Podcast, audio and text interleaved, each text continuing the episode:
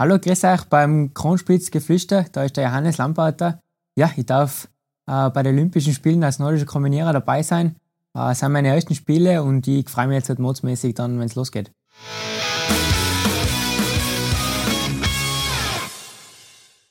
Herzlich willkommen bei einer neuen Episode unseres Podcasts Kornspitzgeflüster. Mein Name ist Fritz Hutter und mein Gegenüber ist wahrscheinlich der Golden Boy im aktuellen heimischen Wintersport. Servus Johannes, danke, dass du Zeit genommen hast für uns. Servus, natürlich, sehr gerne. Du, Johannes, lass uns gleich mit was Schönes anfangen. So schlecht ist der Jänner nicht gerannt, oder? Nein, ich glaube, besser kann man ein Jahr nicht starten. Also war unglaublich, was bisher passiert ist. Ähm, ersten Weltcup-Sieg feiern dürfen und dann äh, gleich noch zwei nachhauen. Also ja, bis jetzt halt einmal unglaublich, was da war im Jänner. Jetzt freue ich mich nachher noch aufs, aufs Triple Heimweltcup und dann kann ich den Jänner äh, super abschließen und dann schon ja, Richtung Peking schauen. Der Jänner war zwar super, aber jetzt zum Beispiel der Februar 2021 war ja auch nicht von schlechten Eltern. Nicht?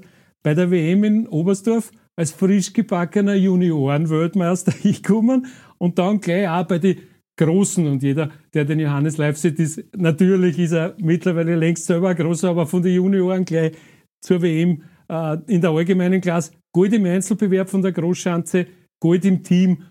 Wenn man das jetzt so vergleicht, den äh, Jänner 2022 und das WM-Jahr im Vorjahr, was, was fühlt sich besser an? Wie lasst es vergleichen? Ah, es ist immer schwierig natürlich, das Jahr zu Jahr vergleichen, aber grundsätzlich würde ich schon sagen, dass ich in einer besseren Laufform bin wie letztes Jahr. Ähm, und die Springen, ja, also bin sehr zufrieden einmal. Also äh, war irgendwie blöd, wenn ich jetzt äh, irgendwas verändern würde oder was äh, mal basteln würde am Material. Äh, ich fühle mich in Top-Verfassung und ich glaube, ja, also so war ich letztes Jahr noch nicht drauf und passt perfekt für eine Olympiasaison und bin da jetzt halt echt ready, dass wir dann im Peking richtig angreifen können. Klingt brutal für die Konkurrenz, wenn du voriges Jahr schon nicht so super drauf warst. das, also verstehe es natürlich richtig. Du äh, kombinieren in Reinkultur bei dir. Gell? Wir kennen große Sportler, mittlerweile auch Sportlerinnen deiner Zunft, die eins besonders gut kennen und deswegen das andere manchmal ein bisschen kompensieren können. Bei dir hat beides hier, oder? War das immer so?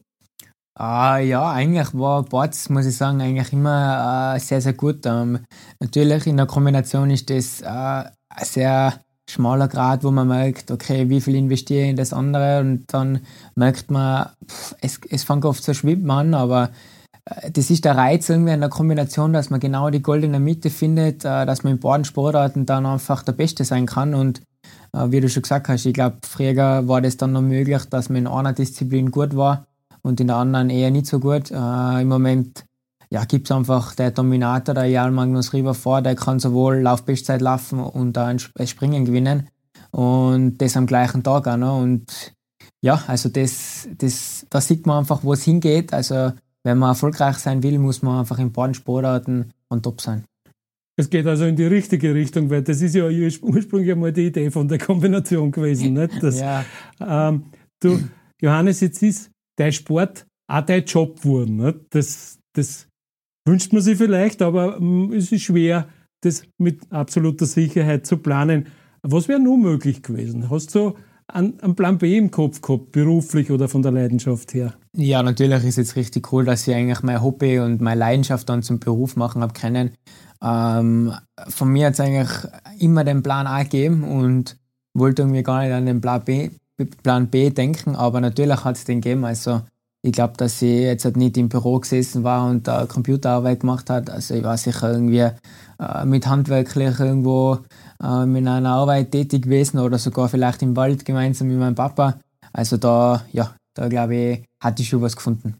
Allrounder dürfte fast immer schon gewesen sein. Zum Beispiel als Juniorenmeister im Gewichtheben. Jetzt nicht aufgelegt für jemanden, der äh, sein Leben im Langlaufen und auf die Schanzen verbringt. Äh, wahrscheinlich kein schlechtes Basistraining trotzdem für alles, was du heute tust, oder? Ja, es war eine richtige coole Erfahrung, was ich gemacht habe. Ähm, war eigentlich grundsätzlich nur der Hintergedanke, dass ich das Ganze mit viel Spaß verbinde. Ich war dann noch sehr, sehr jung ähm, und habe da wirklich gefühlt ein Jahr lang nur mit einem Besenstiel die Technik gelernt. Und es scheint so, als würde es mir was gebracht hatten. Also, äh, dass ich ein Krafttraining effektiv und vor allem verletzungsfrei machen kann, ist das eine gute Grundlage und die tut mir auf alle Fälle jetzt auch leichter. Also, ich merke, dass ich unglaublich beweglich bin. Durch das, glaube ich, hat mir das sicher was geholfen, das Krafttraining. Und natürlich, jedes Krafttraining, das was ich mache, ist effektiv äh, wie möglich. Und ja, ich glaube schon, dass das eine gute Grundlage war. Und ich würde es auf alle Fälle, wenn ich nochmal die Möglichkeit kriege, genau gleich machen. Ähm, spätestens nach die zwei WM-Goldenen im vergangenen Winter ist natürlich das Thema Olympia präsent gewesen. Bist du einer von den jungen Männern, die da schon als Bur sie die Ringe auf die Wand gemalt haben und sie vielleicht auch Landkarten von der chinesischen Mauer als Poster hingepickt haben? Sag einmal, wie, wie ist das ein Bubentraum von dir, Olympia, oder wie, wie gehst du damit um? Ähm, natürlich ist der Traum von jedem, dass man mal irgendwo dabei ist bei so Olympischen Spielen, aber äh, bei mir war nie irgendwie so, dass ich sage, ich muss dahin oder das ist unbedingt mein Ziel. Ähm, grundsätzlich habe ich mir nie jetzt äh, vor drei Jahren gedacht, dass ich in Peking dabei bin, sondern habe eigentlich auf 2026 geschaut und habe mir gedacht, ja, vielleicht da war cool, wenn ich dabei bin. Und dann habe ich letzte Saison unglaublich coole Saison gehabt und dann ab dem Zeitpunkt natürlich, wo ich gewusst habe, ähm, ich habe die Möglichkeit, dass ich da Österreich vertreten darf, ist das dann natürlich immer präsenter geworden und äh, aber auf alle Fälle ist es eine richtige, richtige coole Möglichkeit jetzt und ja, ich freue mich jetzt dann richtig, wenn wir dann in Peking dann drüben sind. Sumis Crossfire. Ui. Biathlon-Legende und Kornspitz-Sportteamchef Christoph Sumann fragt nach. Mhm. Ja, unsere beiden Sportarten, Biathlon und die nordische Kombination, verbindet eines. Setzt ja zwei Sportarten zusammen, die im Grunde genommen überhaupt nicht zusammenpassen. Schießen, Laufen, Laufen, Springen. Was glaubst du, ist schwieriger zu kombinieren? Boah, das ist ganz schwierig. Also ähm, es ist Schießen ist sicher eins, was, äh, wo man einfach, ja wie du sagst, es sind zwar so verschiedene Sportarten und die Challenge, dass man glaube ich in das andere gleich viel investiert und andere, dass man nicht schlechter wird in anderen. Und also ich, ich möchte jetzt da nichts sagen. Also ich glaube sicher, Biathlon ist was aus meiner Sicht nochmal um die Spur spannender. Also wenn man so Wettkämpfe anschaut, man kann führen und man schießt fünf Scheiben daneben, dann ja, kann man von eins auf den letzten Platz zurückfliegen. Äh, das ist beim Langlauf oder bei der Kombination jetzt glaube ich nicht so der Fall. Aber es ist sicher eine große Challenge, zwei so verschiedene Sportarten zu kombinieren.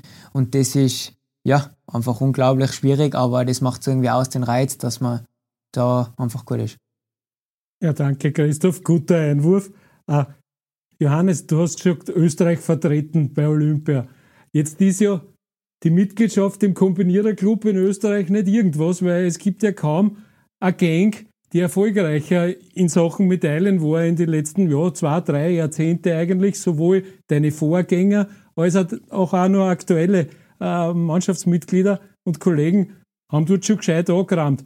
Spürt man das, die Verantwortung, dass man sagt, fahre ich da hin, muss ich was tun? Ja, natürlich. Also unglaublich, was da manche Leute vor mir gemacht haben und äh, sind natürlich äh, wahnsinnige Vorbilder und äh, natürlich möchte man das erreichen dann auch. Ähm, und man spürt das Ganze dann im Team auch, wenn man dann über Olympia redet, dass das das große Highlight eigentlich ist von einem nordischen Kombinierer. Und ja, jetzt darf ich dabei sein und ich möchte mich da auf alle Fälle gut präsentieren und werde auf alle Fälle schauen, dass ich ja, bei den anderen, anderen Athleten in den Fußstapfen treten kann.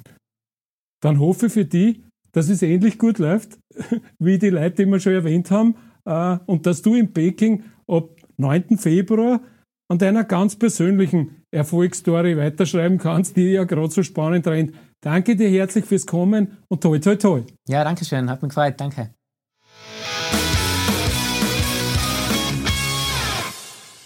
Diesen Podcast widmet Ihnen Original Kornspitz, Partner des österreichischen Olympischen Komitees. Infos unter www.kornspitz.com. Produziert wird das Kornspitzgeflüster in der Podcast- und Content-Manufaktur von Fritz Hutter. Infos und Kontakt via www.fritzhutter.com.